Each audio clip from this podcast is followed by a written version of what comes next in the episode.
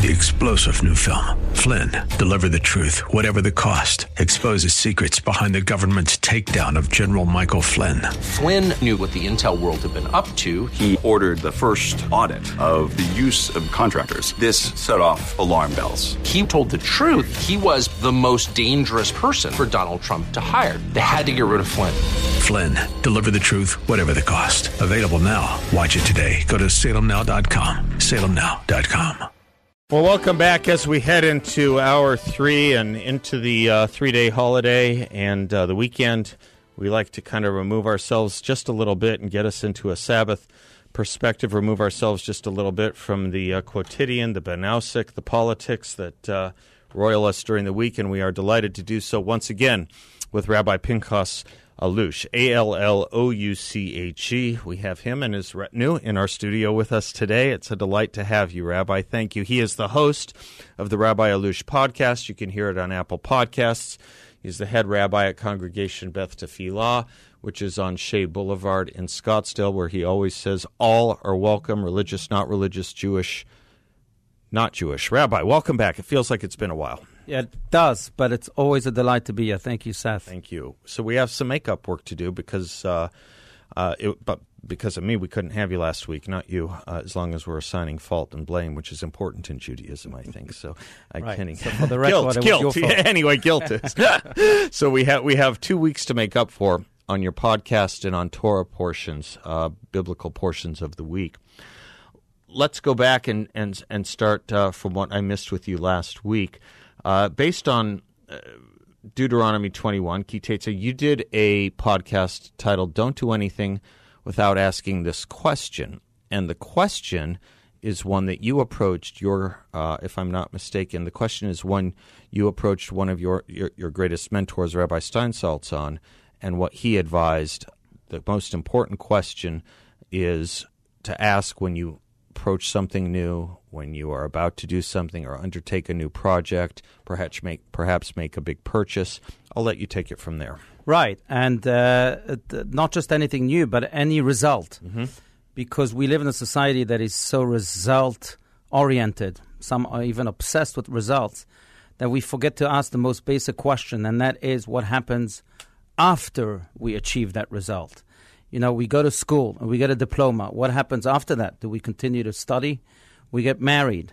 What happens after that? Can we maintain our marriage? And that's true for any type of result in life.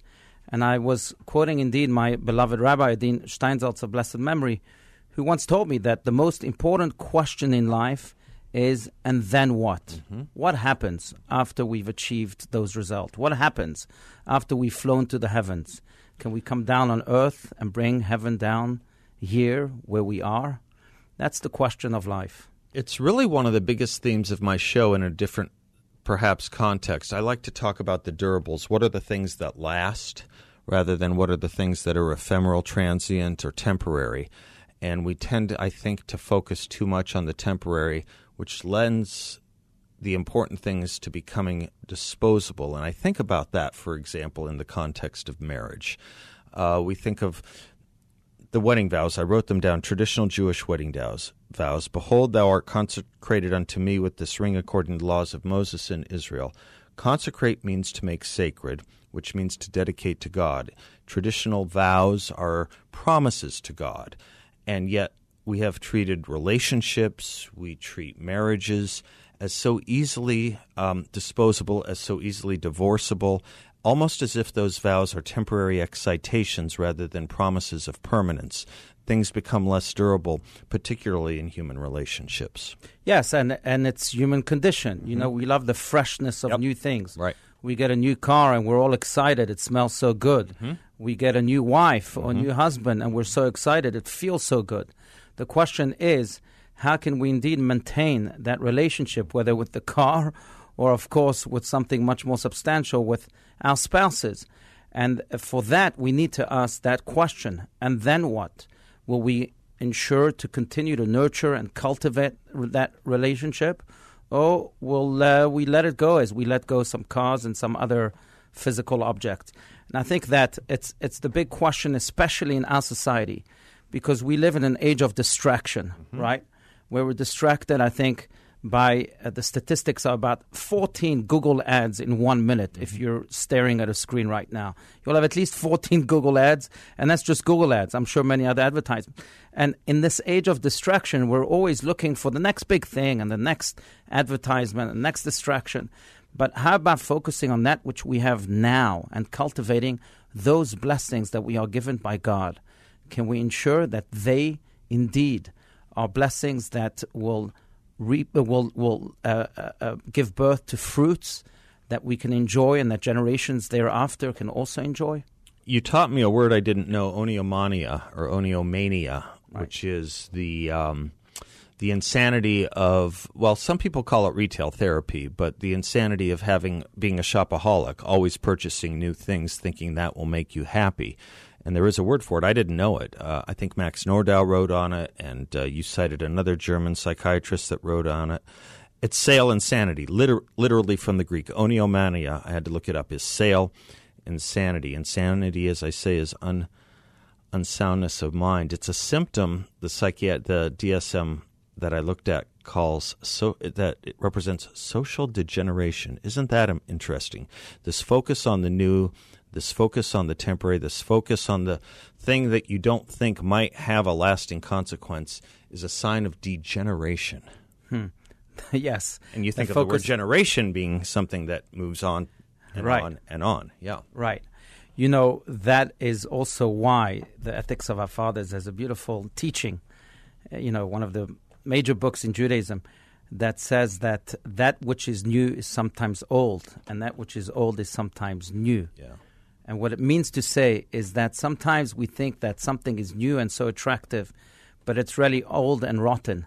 Mm-hmm. And something that which is sometimes we see something that is old and rotten yet is really new. Then that freshness that we get with new items is really embedded in that seemingly old and rotten item. It's a question of our ability to dig and to really again embrace that which we have in front of us that will um, uh, lead us in that pathway of of uh, of depth and of gain. I'm glad you- cultivating fruits. I'm glad you brought up ethics of the fathers. I thought you were going to go with a different quote. Driving in today, I was listening to your podcast again, and then I turned on the Dennis Prager show, and he was talking about the one quote from the Talmud that anyone who ever studied Judaism for certain knows from the ethics of the fathers, which is he, who is wise, he who sees tomorrow or he who sees the future.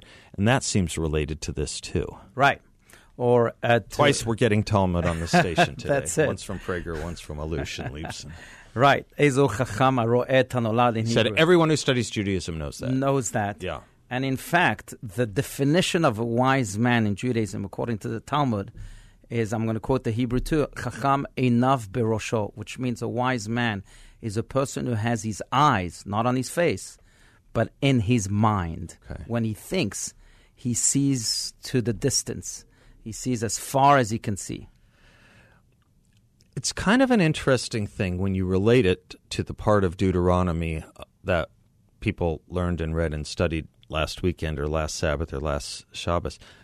Deuteronomy 21, the Parsha of Kitetse, where there's a discussion about what you're supposed to do when you build a new house.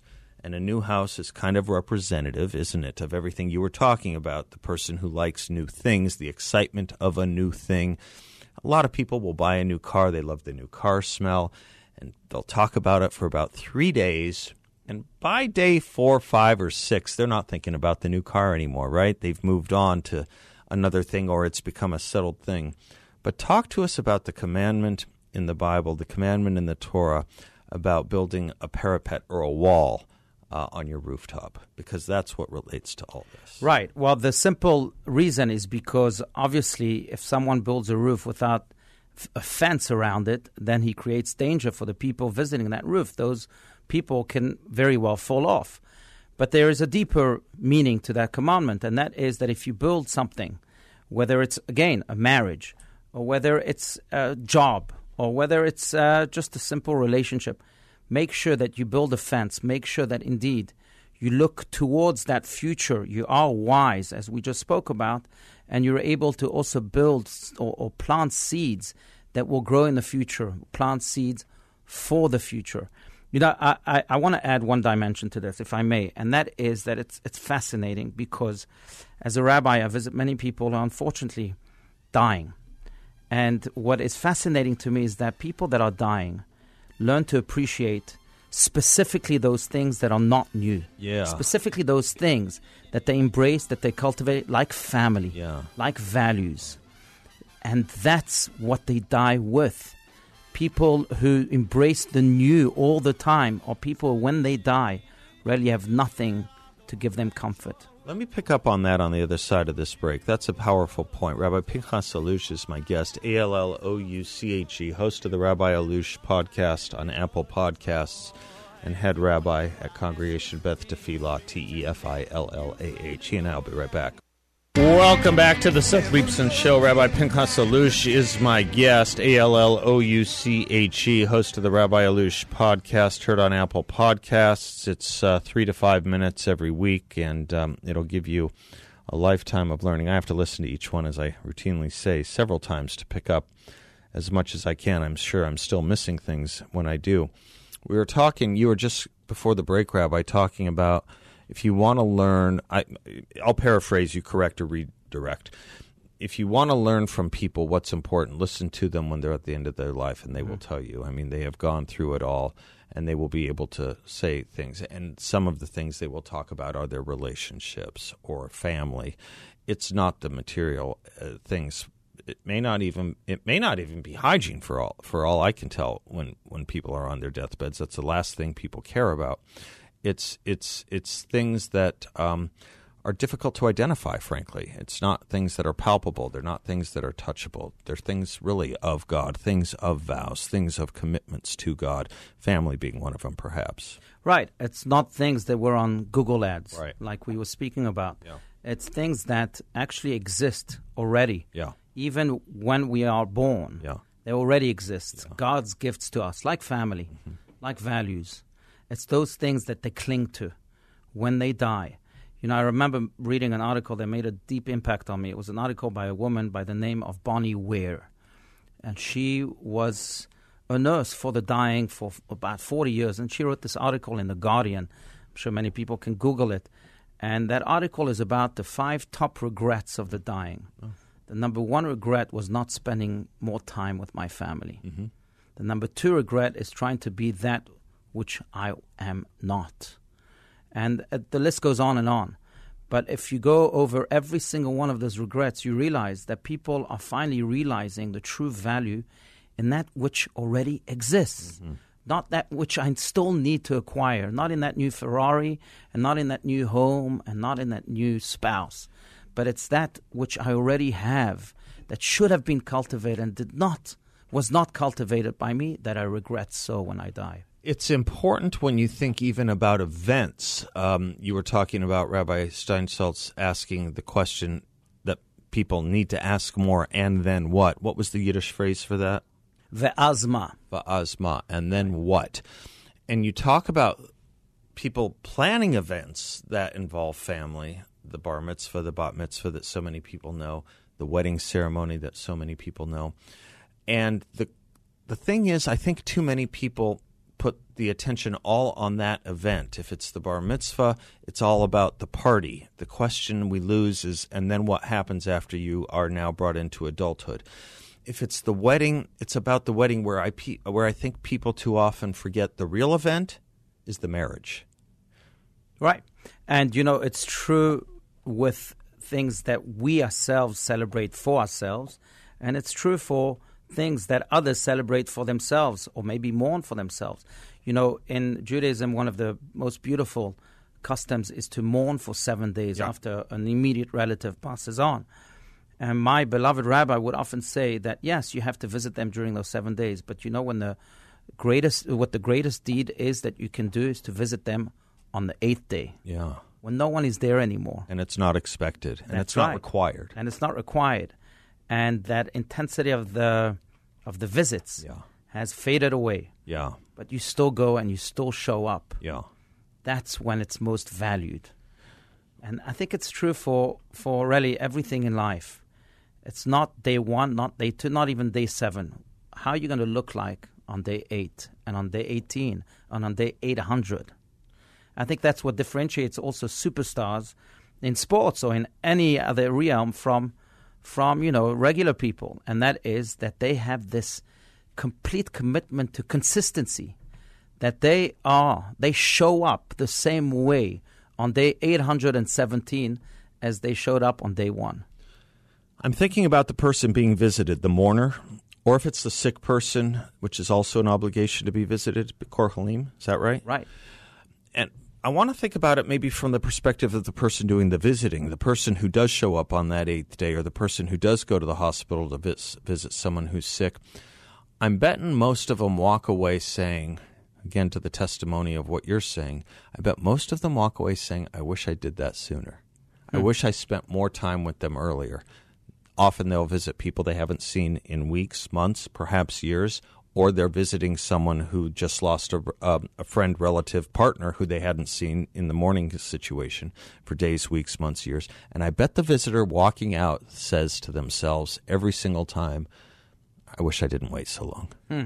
Right, which reminds me of one of the great quotes of the late Lubavitch Rebbe, Rabbi Schneerson, blessed memory, we mentioned many times, who says that some people uh, waste their whole lives looking for meaning. Yeah. That when they finally find it, there's not enough life left Yeah. to live meaningfully. Right. And that's true. Right. If you have a good deed to be done, if you need to visit the sick today, then do it today. Don't delay it because there might not be enough life left to live meaningfully. Which kind of is a nice transition to this week's podcast. We were discussing the podcast from a fortnight ago, but if we think about this week's podcast and going into this week's biblical or Torah portion, Kitavo, starting at around, well, actually, I think maybe more precisely Deuteronomy 26, right on the mark, if I'm not mistaken. Um, you title it, If He's See, I Ha- told you, you could have been a rabbi. Seth. I, I, you want to know what was said in my high school yearbook? What I was vo- voted most likely to be? It wasn't a quarterback for the NFL. I'll tell you that. Um, it's titled "If Your I'm sorry. Go for it. Deuteronomy 26. it, it's because okay if, if the podcast title is if he's happy i'm happy. And it starts and uh, people will see how this relates but it starts with an interesting story. I'll let you tell it about a guy who didn't think he was with a woman who was a good fit for i think a friend or cousin or something like that. But he came to you and said well who am i to say anything? If he's happy i'm happy right, Right. that's what you teed off Right, on. and I'm sure many of your listeners have heard that before. Oh, he's uh, engaged in this habit, but after all, it brings him happiness. If he's happy, I'm happy. I think the problem here is that we don't know how to define happiness. Is it really happiness that Right. they're experiencing? When you're saying if he's happy, is he truly happy? Or maybe he's in a state of pleasure. Pleasure is very different than happiness. Maybe he's in a state of lust and not love, and therefore maybe it's not happiness. We really have to define what happiness is. And I think the best definition for happiness, no, we don't have much time, but I would say the equation is happiness equals self fulfillment. Yeah. If I fulfill and actualize my deepest talents and gifts that God has given me, if I am myself indeed, my true self, and I fulfill that, then I become happy. So, in other words, happiness is not a thing that we can truly pursue. But it's a byproduct of self fulfillment. And if someone does what he is supposed to do, then he'll become happy. Huge topic. We're going to a commercial break. Let me pick up on that with you when we come back. Rabbi Pinchas Allouche is my guest. He is the host of the Rabbi Allouche podcast on Apple Podcast. It's funny, you know, people said you should have been this, you should have been that, I should have been around. No one ever says, Seth, you were meant to be a radio host. Why is that? Uh, why? Why? Seth, you should have done. that. okay. Rabbi Allouche and I will be right back. Welcome back to the Seth Leibsohn Show. Rabbi Pinchas Allouche is my guest, A L L O U C H E, host of the Rabbi Allouche podcast on Apple Podcasts, uh, head rabbi at Congregation Beth Tefillah, T E F I L L A H, on Shea Boulevard in Scottsdale. Beth Tefillah means house of prayer, and uh, it's a vibrant, uh, it's a vibrant uh, synagogue and house of not just worship but celebration and and and joy. And um, as he says, anyone is welcome, Jewish or not, religious or not. And I use the word joy deliberately here, Rabbi, on this topic we're topic we're speaking of. If he's happy, I'm happy. The topic of your podcast. It's a big bestseller about ten years ago about raising children called um, All Joy and No Fun. And so it made me look at the etymology. I love words, and I was looking up the etymology of these things. Joy is a cognate of rejoice, which implies regal or noble happiness, mm. serious happiness. Fun is, back to what we were speaking of earlier, transitory, um, fading, fleeting and fading, um, an, a diversion. And uh, before it was a diversion, it was thought fun was thought to be related to the word even foolish. So there is a real difference between uh, joy and fun, or real happiness and fake happiness, as you were saying and speaking of. And that took you to something that uh, I think you got out of Viktor Frankl's mm-hmm. book, Man's Search for Meaning, about how to find happiness. Yeah. Right. Exactly. And True there, happiness. Right. right. And there, Viktor Frankl speaks of this idea that when we uh, do what we are supposed to do, and that means that we live aligned with our values, aligned with our deeper self, then happiness will come to us. Um, and by the way, that is also why, you know, that, that phrase from uh, the U.S. Declaration that says that pursuit you know, the, pursuit yeah, of sure. happiness. Yeah. I, I don't know. I don't know if that is something that is actually achievable. The pursuit of happiness maybe thwarts happiness because when I pursue just happiness, then I'll always be looking outwards.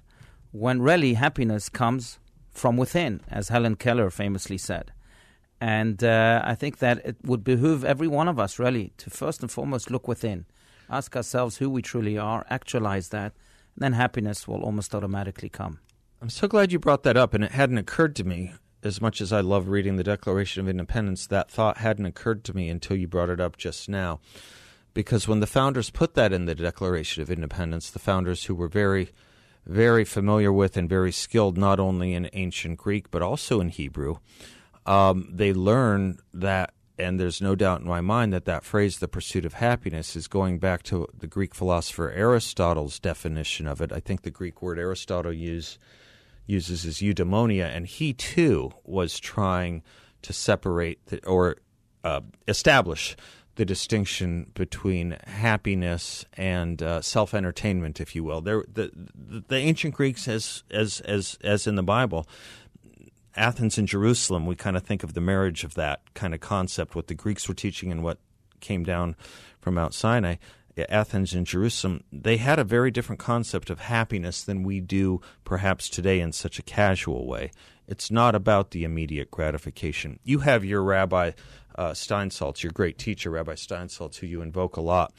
Uh, mine is more secular. Uh, is a man I, I, I, think probably of the same way you think of Rabbi Steinsaltz. I quote him here a lot, William Bennett, and he said, "Happiness is like a cat. If you coax it or call it, it will avoid you. It won't come." But if you pay no attention to it and go about your business, you will find it rubbing against your legs and jumping into your lap. So forget pursuing the kind of happiness people pursue today. Instead, pursue learning, pursue work, pursue honor, pursue your commitments and keep them. Pursue the truth, pursue decency, look honestly for God. Be faithful to your spouse, to your children, to your friends, to your country. Forget the pursuit of happiness as we today understand it. Pursue other things, and happiness will come to you. Beautifully said. Beautifully. Uh, and if we may broaden the conversation, Please. I think it's true not just with happiness. I think it's true with any big, lofty idea. Success. Yeah. Right? People also are in uh, the pursuit of success. They don't even know what success means. And I tell people, well, first do what you need to do, and then success will come. Maybe that's why the simple advice that we often hear you have to enjoy your job, and then you'll be able to be successful. It's true. Commit yourself to that which you need to do, and success will come. It's true with wisdom, and I could name many other ideals. Let me come back to that on the other side of this break if I can. This short segment will come up and talk about the pursuit of success, including in the pursuit of happiness and what true success is. Rabbi Pinchas Allouche, and I'll be right back. Welcome back to the Seth Leibsohn Show. Rabbi Pinchas Allouche is my guest. He's the host of the Rabbi Allouche podcast, A L L O U C H E updated every week with three to five minutes that can change a life, does change lives. we were talking about your latest, uh, the late, the topic of your latest podcast. If he's happy, I'm happy, and it really requires a different thought about what true happiness is. And you were just, Rabbi, before the break, speaking of success, someone who, um, who is so motivated by success, it seems to me, can be a dangerous person. Um, if if if success is the thing that's front and center, if success is the goal rather than the daily in and out and the daily doing of what's right, then it seems to me you cut corners. It seems to me you can get into a lot of trouble if you try to get to the end goal of success before doing all the basic and serious groundwork that you need to do to be truly successful. Uh, we see a lot of this, of course, in uh, uh, in business fraud. We see a lot of this in contract violations. People want to take the shortcuts. They want to take, if I might invoke once again the Talmud, if I'll get it right, there's a road that is short that appears long, and there's a road that is long that appears short. And they want to take the uh, the road that um, that appears that appears short, right? Right. Too often. Right, right, exactly. No, that's that's a great quote, because sometimes it's specifically the road that is long, Yeah. that is short. Yeah. The road when we are we do what we need to do again, uh, that leads us to the destination that we need to get to. right. You know, I I also want to frame it in a biblical way, because the word success appears for the first time in the biblical story of Joseph. Oh. Joseph was sold as a slave by his brothers. He found himself in a pit in Egypt, and eventually he rose to what we may call success and became the vice king of Egypt. But uh, it is interesting to note that God coins Joseph as a successful man, Ish Matzliach, not when he becomes the vice king Before. but rather when he is in that pit and he demonstrates grit and resilience and devotion to his values, Right. That's when he is successful. And- it's a whole other way of looking at Yeah, and that's what Viktor Frankl is writing about too, isn't it? Um, it's about what you do when you're in the pit. That's where the meaning comes from. That's when the meaningful life presents itself, not after you're out of the pit, the pit of hell or the pit in Egypt. Right. And, and it's interesting, if I may add, Yes, I think that's how we can test ourselves. Yeah. We can certainly test others too, whether they are truly divinely successful Right. or not. Put them in a pit. Let's see how they uh, behave during uh, tough challenges, during dark moments in life. You know, COVID did that to people. Some people, when they faced the, the storm of COVID, they all of a sudden turned into monsters. And that's because they really never knew what success was to begin with. That they uh, just, uh, you know, transformed into people that are sub people. And some people, those who had that grit, that resilience, and that devotion towards their values, when COVID came, they actually became better people. Then their light shone through. And that's because, again, they knew from the get go what success means. And success in the term of, of, of really being people that are anchored in divine values. I don't know if you uh, saw this. That's so important what you just said. I studied COVID sociologically and statistically like nothing else because I was just amazed at what was taking place.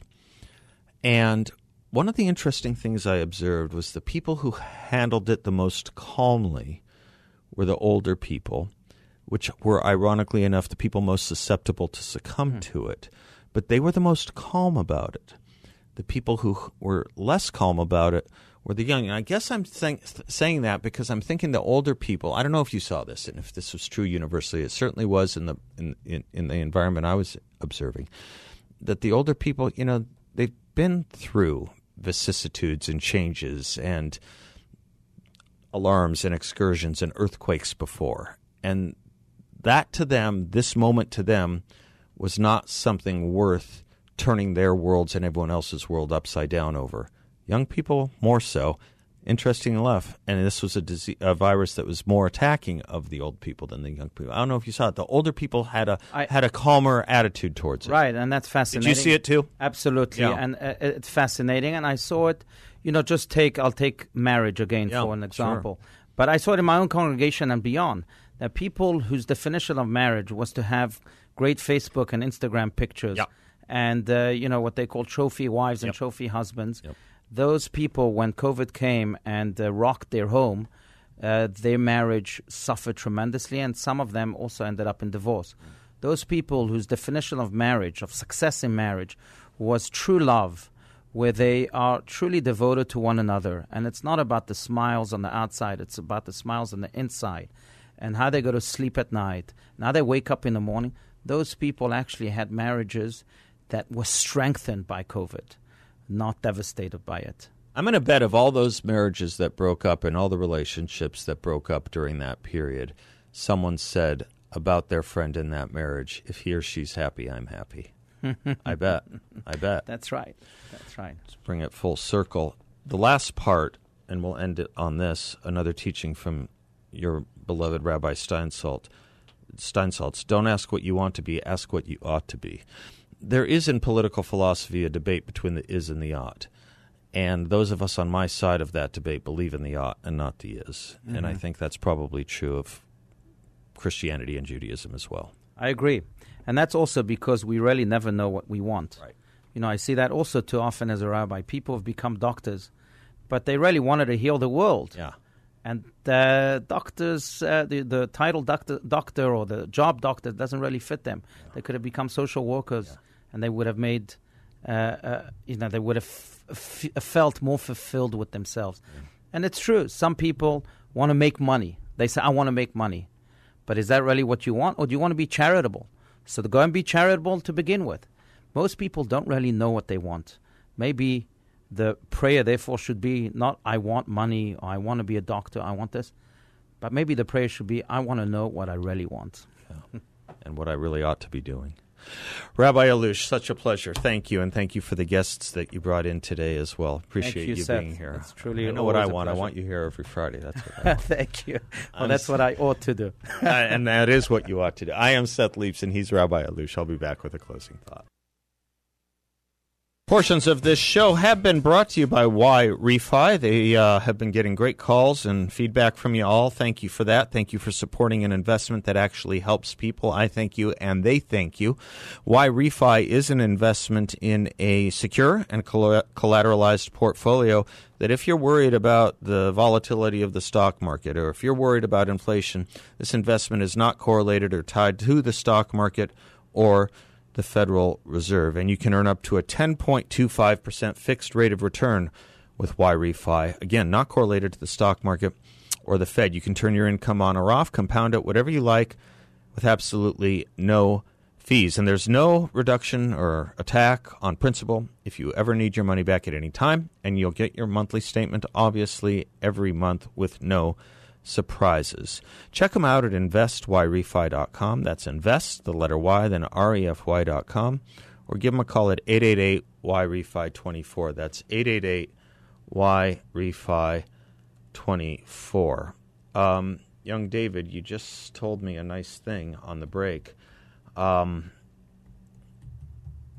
that you were thinking of the Robert Frost poem uh, as kind of encapsulating that which Rabbi Allouche and I were discussing. Shall we perhaps end the show with it? The road not taken. Is that what you were thinking of? Two roads diverged in a yellow wood, and sorry I could not travel both, and be one travel, traveler long I stood, and looked down one as far as I could to where it bent in the undergrowth. Then took the other as just as fair, and having perhaps the better claim, because it was grassy and wanted wear. Though as for that, the passing there had worn them really about the same. And both that morning equally lay, in leaves no step had trodden black. Oh, I kept the first for another day, you knowing how way leads on to way. I doubted if I should ever come back. I shall be telling this with a sigh, somewhere ages and ages hence. Two roads diverged in a wood, and I, I took the one less traveled by. And that has made all the difference. Um, thank you for that reminder, David. And um, as we go into the Labor Day weekend, and you think about uh, our topic, the durables, always the things that are important. The ought, not the is. Maybe I'll go out with just the title of what Jerry Lewis's song was at the end of every Labor Day telethon. You do the right thing and you'll never walk alone. Thank you, David. Thank you, audience. Until, Mon- well, we'll be back on Tuesday live. We'll have a good show for you on Monday, but live on Tuesday. Until then, I'm Seth Leibsohn. God bless you all, and class dismissed. Three star general Michael J. Flynn, head of the Pentagon Intelligence Agency, knew all the government's dirty secrets. He was one of the most respected generals in the military. Flynn knew what the intel world had been up to. He understood its funding. He ordered the first audit of the use of contractors. This set off alarm bells. The explosive new documentary, Flynn, Deliver the Truth, Whatever the Cost, uncovers the facts behind this scandal. Flynn told the truth. He was the most dangerous person for Donald Trump to hire. I find out the worst enemy that I'm going to face in my life is right here in America. They took my assessment and they wanted me to change it. And I was like, I'm not changing it. They had to get rid of Flynn. With in depth interviews, archival footage, and never before seen personal records of the man behind the headlines. I just felt like I was drowning. Flynn, deliver the truth, whatever the cost. Available now. Watch it today. Go to salemnow.com. Salemnow.com.